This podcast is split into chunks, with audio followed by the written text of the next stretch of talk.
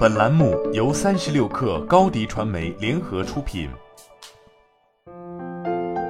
本文来自三十六氪神译局。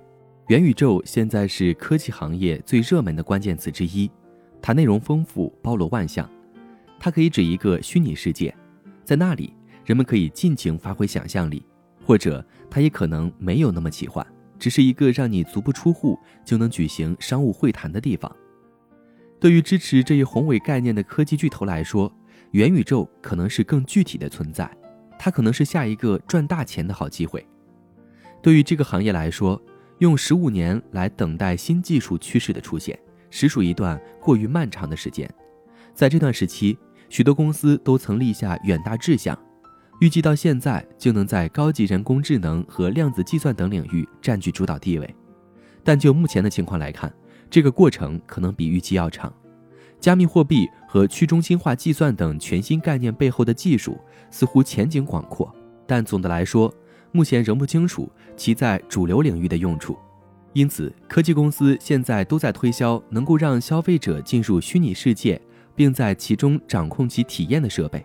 突然之间，围绕元宇宙打造各种新产品，呈现出了一种在任何行业都十分罕见的全新吸引力。将关注重点转移至元宇宙领域，还有其他的好处。对于 Facebook 等巨头公司而言，这有助于让他们回避内容审核、错误信息和监管机构指控的各种垄断行为等问题。不过，在元宇宙领域，可能也存在相同的问题，比如隐私保护问题以及如何管理虚拟世界中的用户行为等。元宇宙并不是新概念，早在1992年，科幻作家。尼尔·斯蒂芬森就创造了这个词，游戏公司应该对这个概念很熟悉。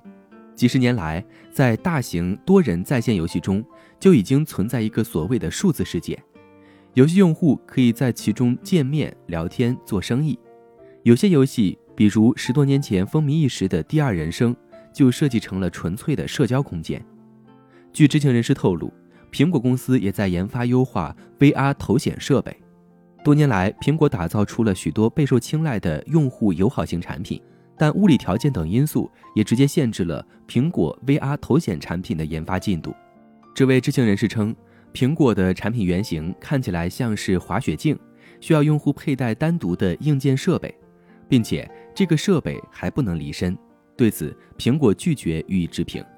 许多专家认为，扎克伯格的构想最终只能通过轻型眼镜设备来实现。这种设备可以将数字图像叠加到现实世界画面，通常也称为增强现实。英特尔的 AR 项目也曾打造出一款智能眼镜产品原型 Vant，并且还邀请了消费者参与测试。该项目负责人杰里·鲍蒂斯塔最近在接受采访时表示，这些设备反映出了广阔的市场前景。它不仅可以作为满足个人需求的技术设备。而且还可以发展成为促成新的营销来源的新型计算平台。我们不难理解的是，为什么苹果、谷歌、微软和 Meta 等公司都在探索类似技术。据鲍蒂斯塔称，对一些公司来说，这或许是软件和服务销售的新途径；对其他公司而言，这可能是广告销售的新渠道。不过，也有专家表示，类似技术的完善过程可能需要十年甚至更长的时间。虽然目前有一些 AR 眼镜与普通眼镜一样小巧轻便，但它们还无法提供足够的计算力，达不到满足日常使用所需的基本图像处理性能。巴尔拉姆称，有时候可能需要十年，可能只是我不知道的另一种说法。他去年底离开谷歌后，加入了一家研发创新型可穿戴 AR 平台的以色列公司，主要负责 VR 头显产品的研发。他还表示。由于欧洲和全球其他国家出台的隐私法规，Vant 项目带来的破坏可能要大过于其产生的价值。据公司估计，如果不关停这一项目，英特尔年营收中的百分之三都可能面临风险。如今，全球许多最有影响力的科技公司也都面临着同样的问题。鲍蒂斯塔说：“我们可以打造出令人惊叹的产品，硬件不是最难的部分，商业模式不是最难的部分。”找到这些设备使用的场景与方法也不是最难的部分，最难的是，一旦数据泄露出去后，又会发生什么？好了，本期节目就是这样，下期节目我们不见不散。